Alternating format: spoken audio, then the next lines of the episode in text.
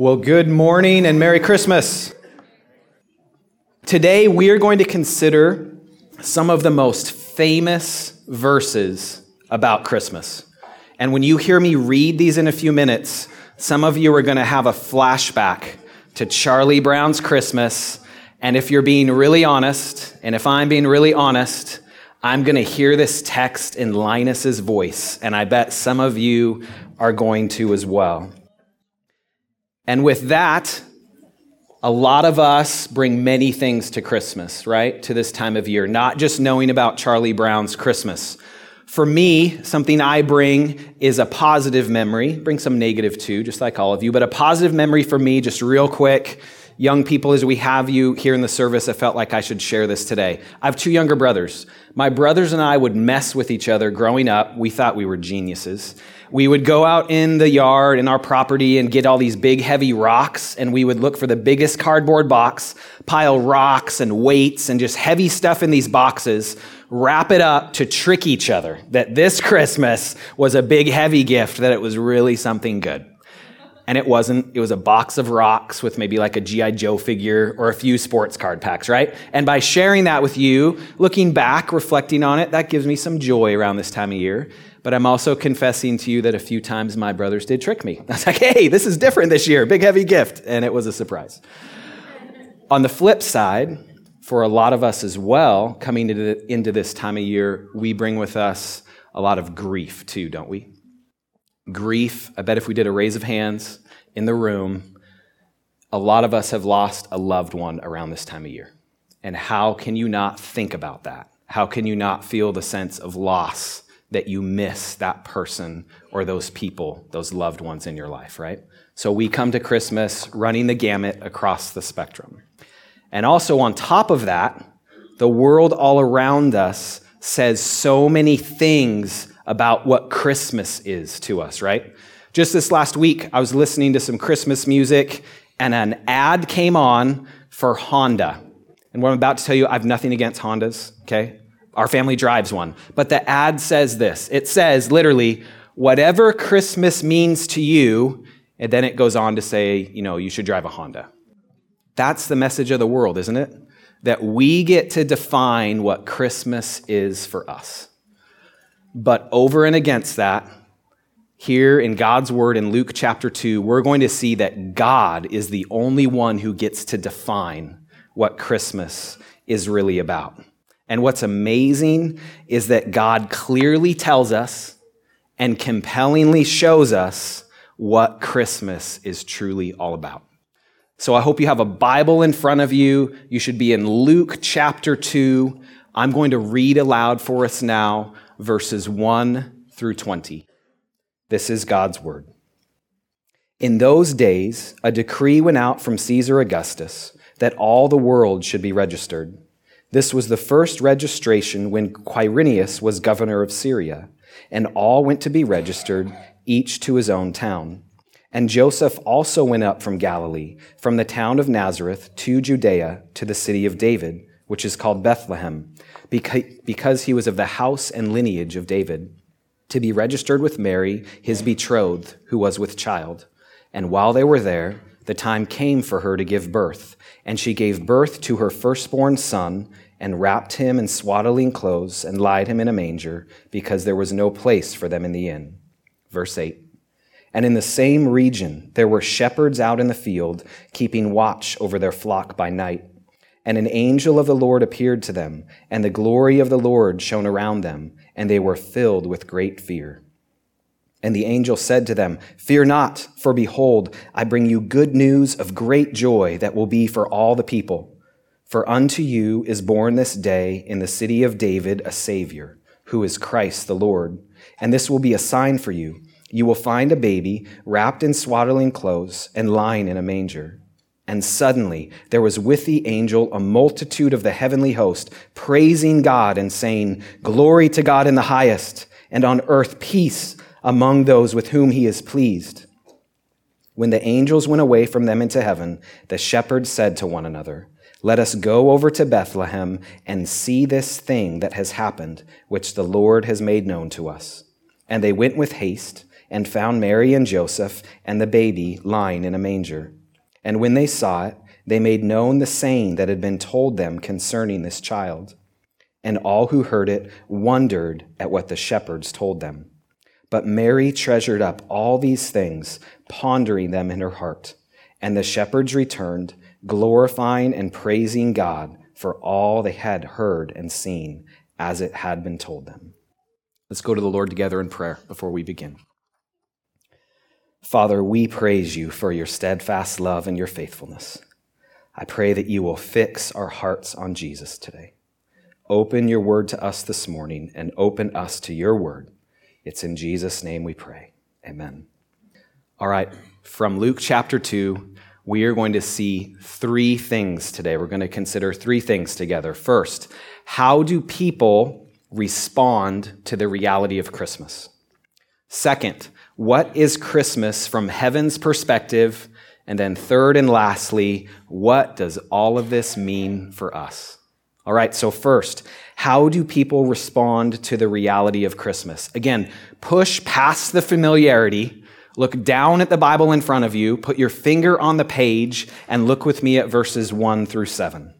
In verses 1 through 5, basically, Dr. Luke, under the inspiration of the Holy Spirit, is setting the foundation showing that the birth of Jesus Christ was fulfilling all of the Old Testament prophecies about the Messiah. And then it all builds to verses six and seven, right? When you really like read it and reread it, it's kind of shocking, just like how matter of factly Luke comments on the reality of what happens. Just look down at verses six and seven. What happens? And while they were there, the time came for her to give birth. And she gave birth to her firstborn son and wrapped him in swaddling clothes and laid him in a manger because there was no room for him in the inn. Kind of understated, right? So, what does all of this mean? To help us get the meaning, again, Luke, under the inspiration of the Holy Spirit, introduces two new characters on the scene to help us really understand what's happening an angel and the shepherds. And why would Luke do this? Okay, there's lots that could be said for a few reasons. One of them is around this same region, just think about this. A long time before the shepherd king, King David was watching sheep as a shepherd around the same area, too, right? That's pretty cool. But primarily, notice what happens and especially what the response is of the shepherds. That welcomes us in to what's happening here. These shepherds are keeping watch over their flocks by night in the darkness, right? And what happens? An angel of the Lord appears, and what does the angel say? The glory of the Lord shone around them, and they were filled with great fear. So the shepherds are filled with great fear. Probably for some of you, again, maybe you heard this from Linus. The King James Version says the shepherds were sore afraid, right?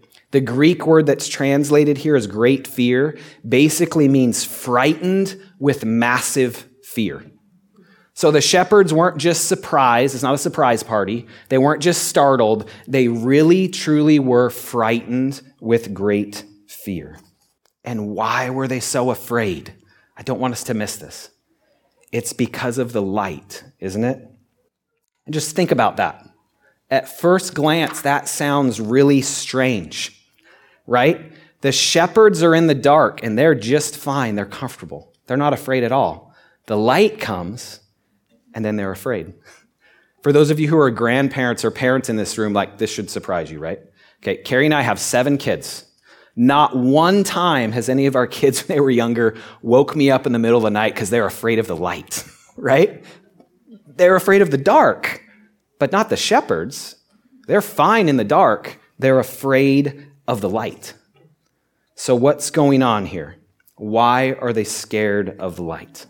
And when you really press into it, it's because it's not just any kind of night light. It's because it's a particular kind of light here. Look at verse 9. It says it's the light of the glory of God.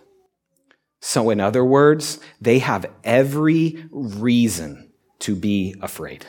They should be afraid. That's the right response. Because across the Bible, whenever God gets close to people, people are terrified. And again, why? And the reason why, when you peel back all the layers, is you have to go to the beginning of your Bible, back to the beginning of Genesis, back to the garden with Adam and Eve, right? Because before Adam and Eve sinned, a lot of us know this in this room, but just bring this and help it shed light on the story in Luke, Luke 2. Before Adam and Eve sinned, they would literally walk with God in the garden. The glory of God would shine around them. It's like what they were made for, wasn't it? So it makes sense that Adam and Eve didn't know fear at all.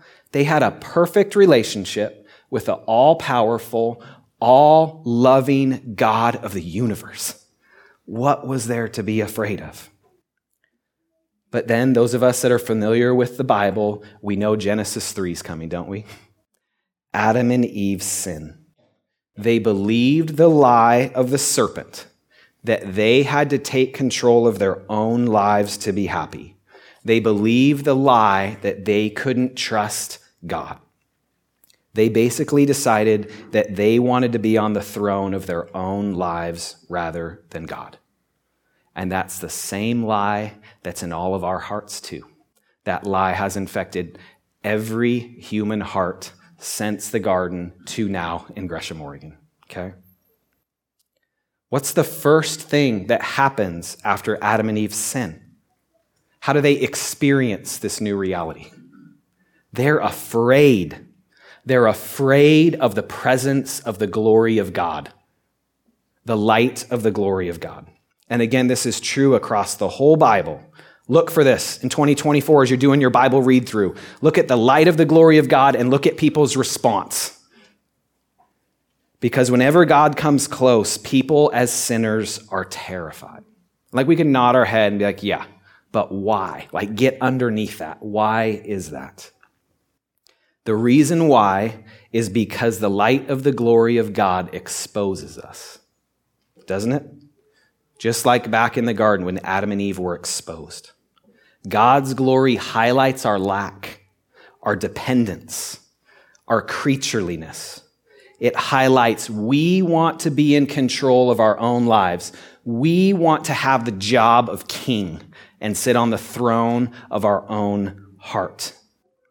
But the truth is, we're not qualified for that job, right? And when the light of the glory of God presses in on us, it shows us our insecurities. And that scares us to the core of who we are. God's holiness exposes our sinfulness. His power shows us our weakness. God's glory really, it shows us our darkness. And we can't take it so we prefer the darkness rather than the light. I'm not making that up. That's what Jesus himself said. John chapter 3, verse 19, Jesus says this, and this is the judgment. The light has come into the world, and people loved the darkness rather than the light because their works were evil. So at Jesus' birth, right, just picture this with me. When the shepherds encounter the light of the glory of God, they're filled with great fear. And the shepherds show us how, as people, we also respond to the reality of Christmas in our creatureliness with great fear. So, what hope is there? That brings us to our second emphasis today. What is Christmas from heaven's perspective?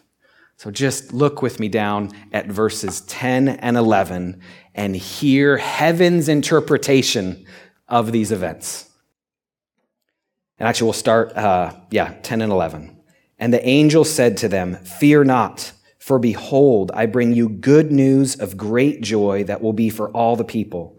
For unto you is born this day in the city of David a Savior, who is Christ the Lord. In other words, the angel is saying, I've got the solution for your fear. And do you know what the solution is?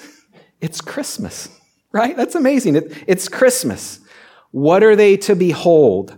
What are they to look at? to fix their attention on what makes it so they don't have to fear anymore. It's good news of great joy. Heaven breaks in and says. And the term there in your Bible in front of you, when it says good news, hear that as gospel, because that's what it is. It's the gospel of great joy right? So if we went in the Wayback Machine and you heard this like the original audience of Luke and you opened up the scroll, back in then, like in ancient times, before then and around that time, good news would be announced whenever like one king conquered another king, whenever one kingdom conquered another kingdom. So here in Luke 2, heaven is making a point. The long awaited Savior is here. King Jesus is born. He's entering the, onto the scene. The angel is really saying, This is really good news of great joy for all people. And because of that, you don't have to be afraid anymore. So think about it. Why can heaven say that? It's not just to like put a band aid on our fears and make us feel better. Heaven has a reason the angel, the messenger can proclaim, you don't have to fear anymore. And it's because of who Jesus is, because of what he's coming to do. It's right here in our text in these verses in front of you. Just look at verse 11. We see that Jesus' birth is good news because of who he is. Like, picture this the heavenly messenger comes to earth to give a birth announcement. And what are the names in the birth announcement? They point to something. They point to the identity and deity of Jesus. Heaven says this baby that's in this manger, this Jesus is the long awaited Savior who is Christ the Lord. Those terms are packed full with Old Testament meaning and show that Jesus' birth is prophecy being fulfilled. This means that Jesus is the long promised Savior who would be born in Bethlehem, like Micah 5 2 promised. Jesus is the Christ. That means he's the anointed one. He is the Messiah. Okay? Young people, Christ is not Jesus' last name. Okay? It's his identity. It's who he is. Jesus is the Savior King who was the fulfillment of all the promises of the Old Testament. And the angel says he's here. He's been born, maybe unlike anything they had imagined or had a category for, but the birth announcement from heaven says he's here. He's been born. The angel also says Jesus is Christ, the Lord. That's amazing this newborn baby, think of the dependence of a newborn, wrapped and in this manger, because there was no room in the inn, this Jesus Christ is the Lord. Not a Lord, not one of many Lords you can choose from. He is the Lord. That's what heaven says.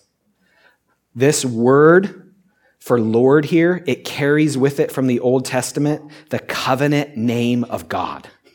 So when you see in your Bible, even if you hear it in Linus's voice, just watched it yesterday. I love Linus when he drops a blanket, right? That's awesome, okay? Even if you hear that, Christ the Lord. When heaven says that Jesus is the Lord, heaven is saying this baby, this Jesus is none other than God. And God is here to save us.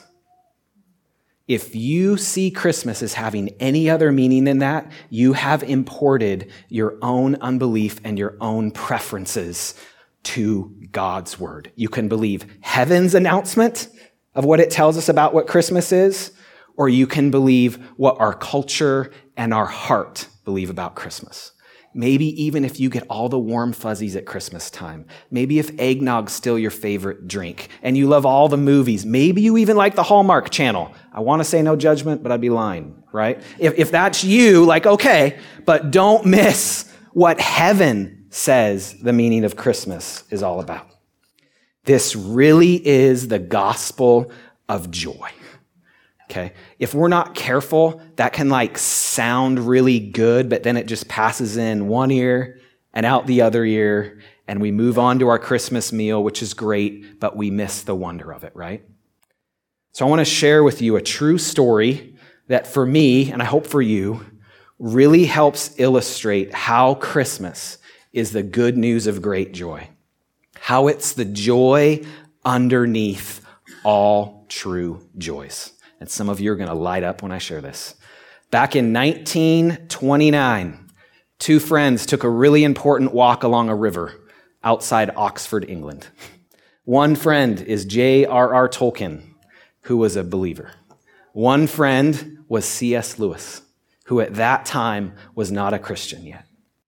Tolkien is talking to Lewis about how important Christianity is on this long walk that like lasted till 3 a.m. But Lewis basically didn't see any relevance, right? Okay, there's this historical figure, Jesus. He could give like intellectual, you know, acknowledgement to that. But this person didn't have any relevance in my life today, Lewis would say.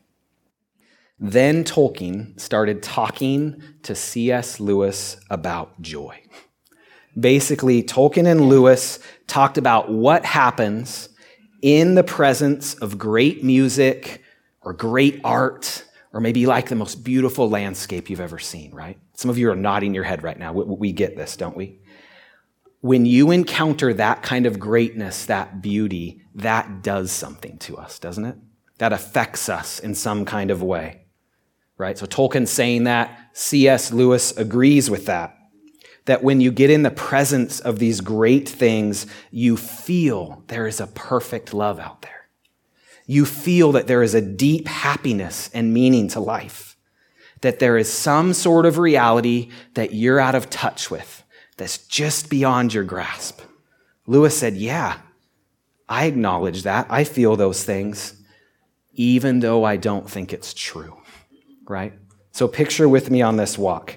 Then Tolkien, right, I'm summarizing this. He talks about how the beauty and the joy that you kind of have like this sense of right? It's not actually located in those things.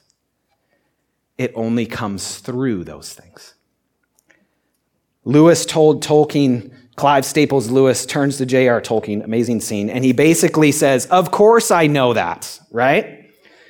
But Lewis said that even though these things gave him and give us like a sense of real meaning, listen to what Lewis says. He says they're all myths Myths are only lies breathed through silver, is what C.S. Lewis says. But what Tolkien says next would reverberate through the rest of Lewis's life. And I'm sharing this with you because it helps us picture and get what great joy is. So as they walked along the river, Tolkien challenges Lewis to think about the logic of reality, right? I love food, so I'm going to put it in my terms. Think about your desire for food, right? When you get hungry, there is no promise on the other side that you're going to get something to eat, right? But wouldn't you agree with me, like logically, if you have a hunger for food, there is such a thing as food. Like you are designed to be satisfied and sustained by something like food. Hence, you have a desire for it. So Tolkien asked Lewis, How is it possible that you feel there's an underlying reality a truth, a love, a joy that nothing in this world can satisfy if that actually doesn't exist anywhere, right? So Tolkien asked Lewis to be honest. Why would great art, great music, a beautiful landscape make you feel the way that it makes you feel? Tolkien presses his whole point and he asked C.S. Lewis, Do you understand what Christmas is all about? Right? What Christmas is all about. That the underlying reality, the truth, the perfect love, basically the joy, that great art gets you near, but it never allows you to like get it and be satisfied with it. Christmas shows us that there's one spot in history, history where that underlying reality broke in broke into history, and the truth became a historical fact. Lewis, he writes a book later on called Surprised by Joy that touches on some of this. Lewis began to think if all this is true, If I believe in Jesus Christ, I get the very thing that great art only points to, but can never satisfy. And Tolkien tells Lewis, yes, he gets it. He understood what Christmas is all about. And just kind of paint another layer on this.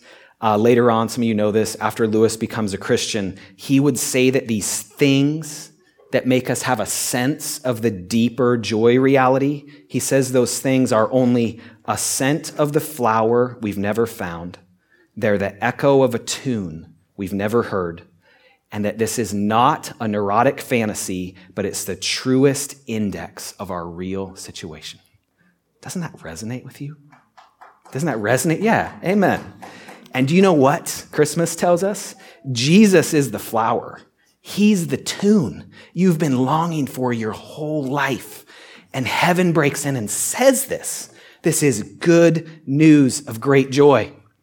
Later on, Lewis, you know this, he wrote the Chronicles of Narnia. He would write, Queen Lucy says this In our world, too, a stable once had something inside it that was bigger than the whole world, right? Lewis got it he understood Christmas from heaven's perspective, that the only true satisfaction is in and flows from the gospel of great joy. Because when we behold the light of Jesus, it shines into our hearts and it melts our fears. Heaven is saying, you don't have to fear anymore. Behold the good news of great joy. 2 Corinthians chapter 4 verse 6 says this For God, who said, Let light shine out of darkness, has shone in our hearts to give the light of the knowledge of the glory of God in the face of Jesus Christ. Jesus Christ is good news of great joy. So this brings us to our third and final emphasis here on Christmas Eve.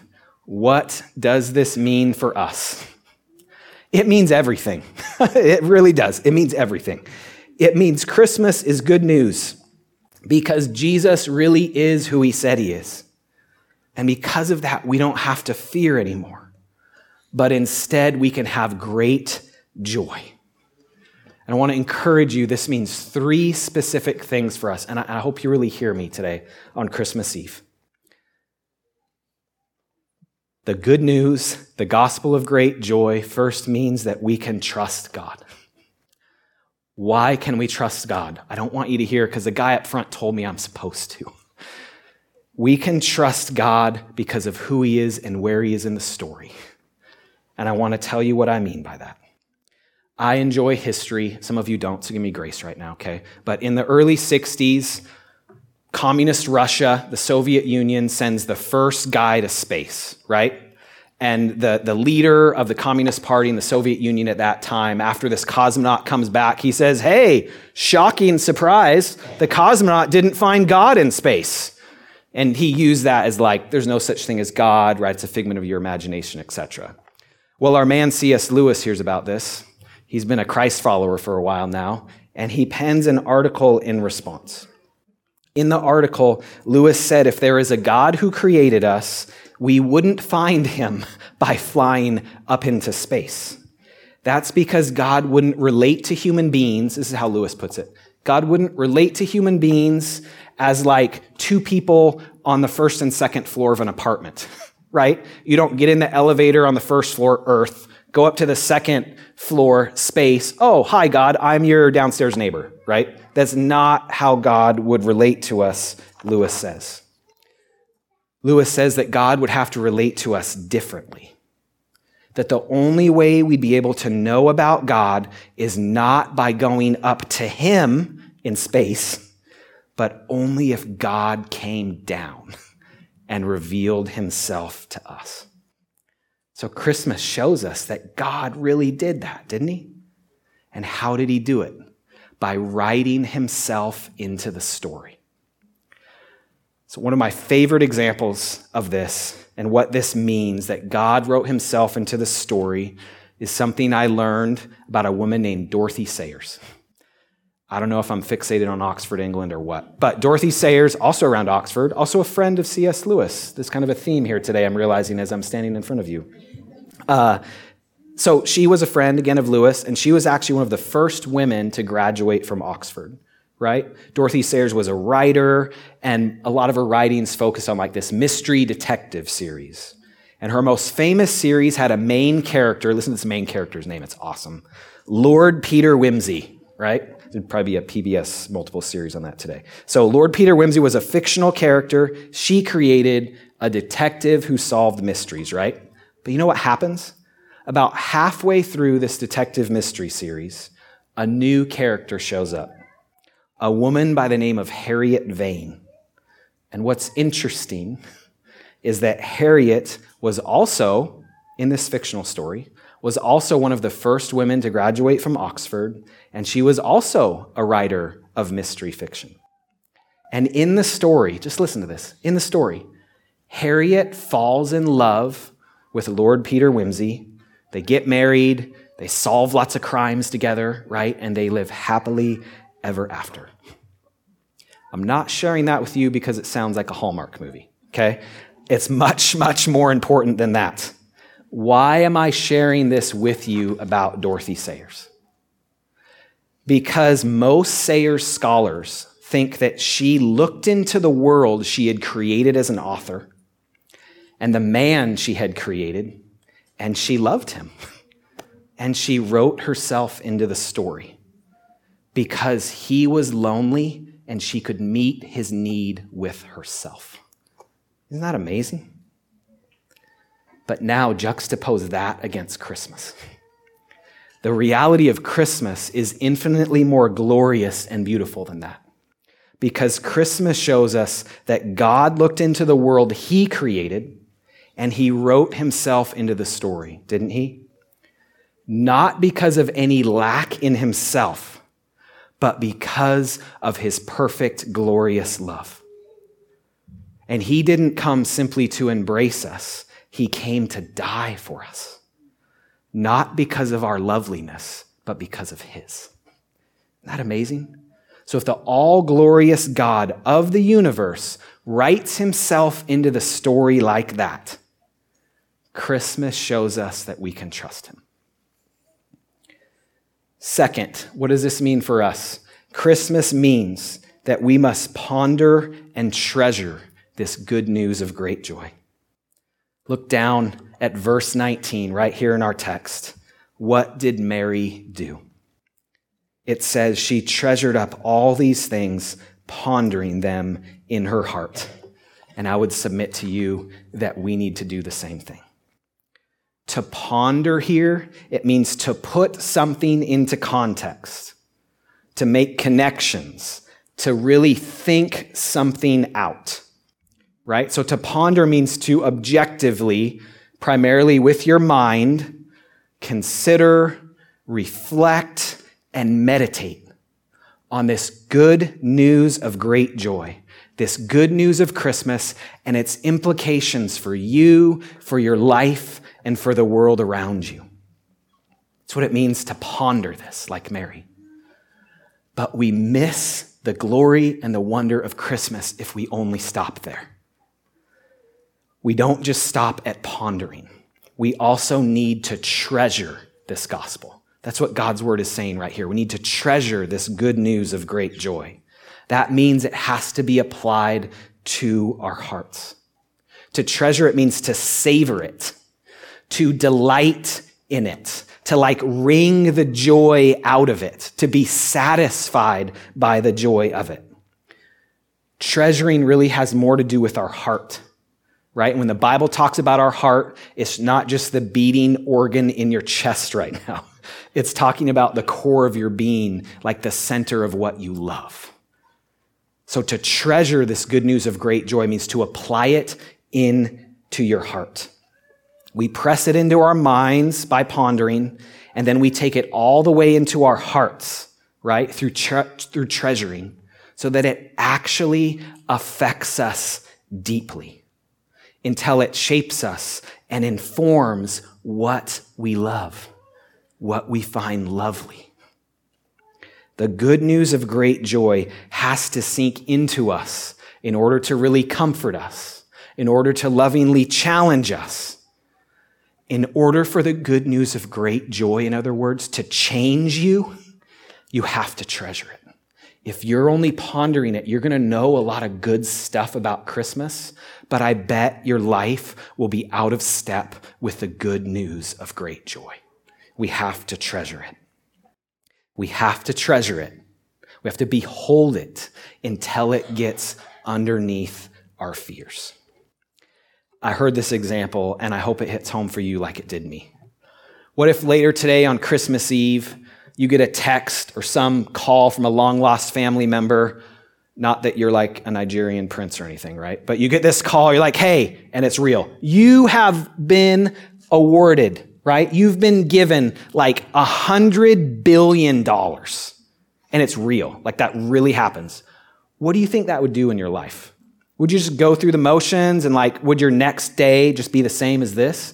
Not at all. If your inheritance, if you inherited $100 billion, it would change everything. Like it would change how you see the world, how you live, how you feel, right? It would change how you feel. But then think about that $100 billion, and then compare that to who Jesus is and the glory of what he offers, right?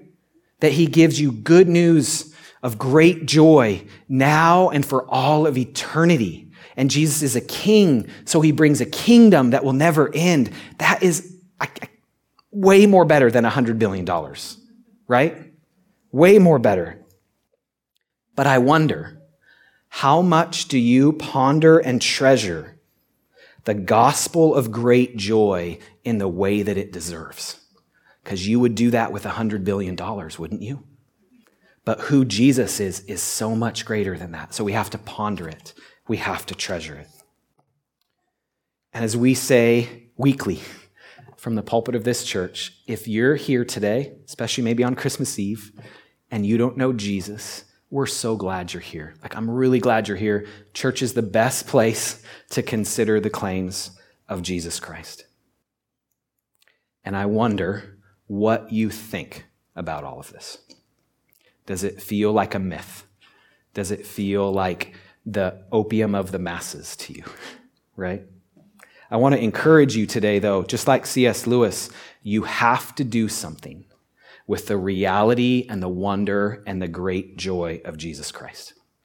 And maybe for you, if you're here and you haven't trusted in Jesus for the forgiveness of your sins yet, maybe like you even wish in your heart of hearts that all this really was true. But maybe again, you just haven't believed it. Maybe it even feels beyond belief for you.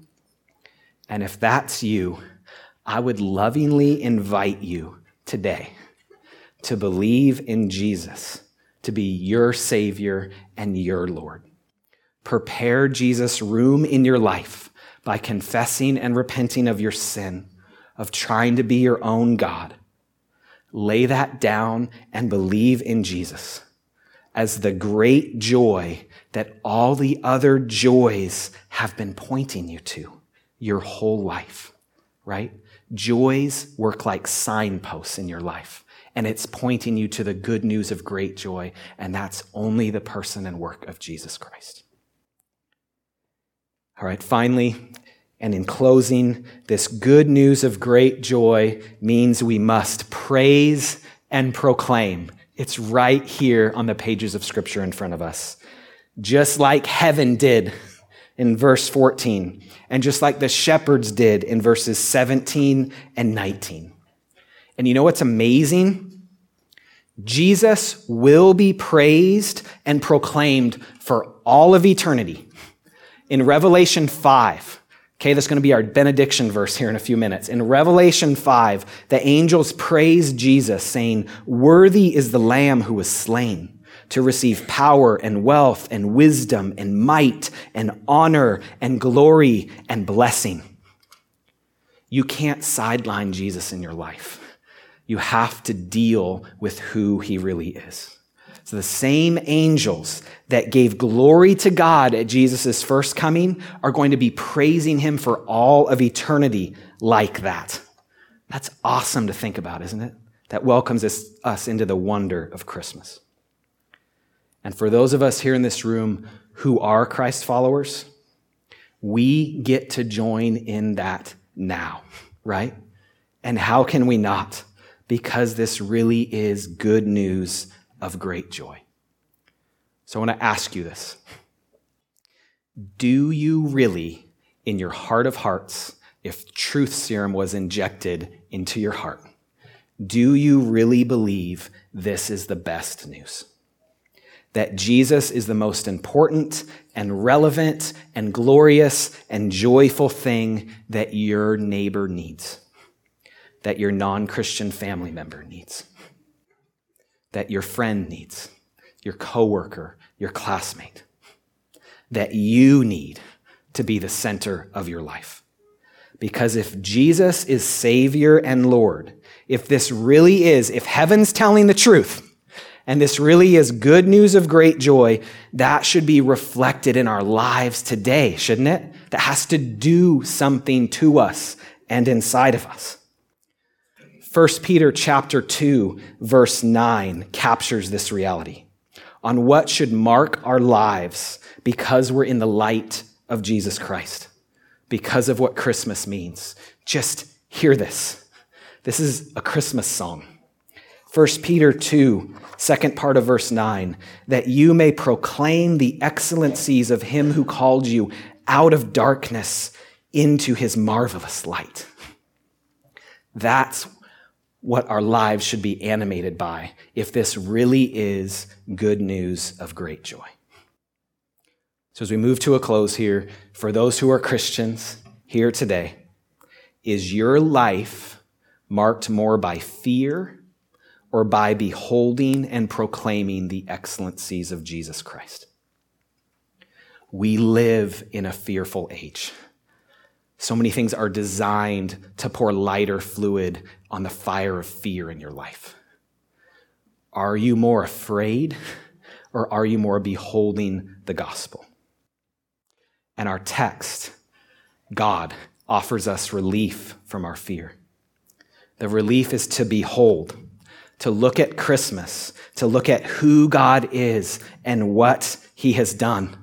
Again, if Jesus really is who he said he is, if God really wrote himself into the story in this kind of way, and if you're really loved to the degree this gospel of great joy says you are, what do you really have to be afraid of?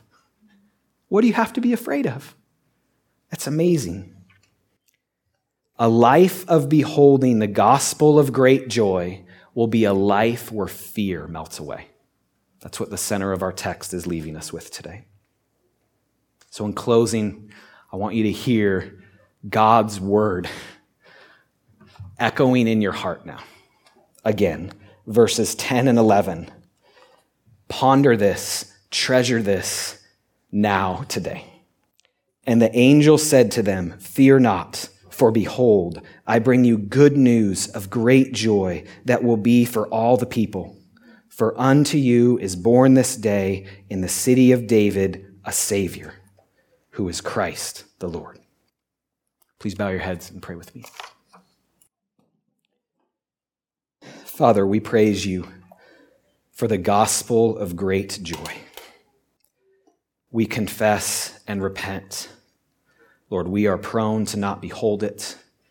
We are prone to not believe it. So, Father, help us today. Lord, we believe. Help our unbelief. I ask that you will make each of us and make us as a church a people who rejoice in this gospel of great joy.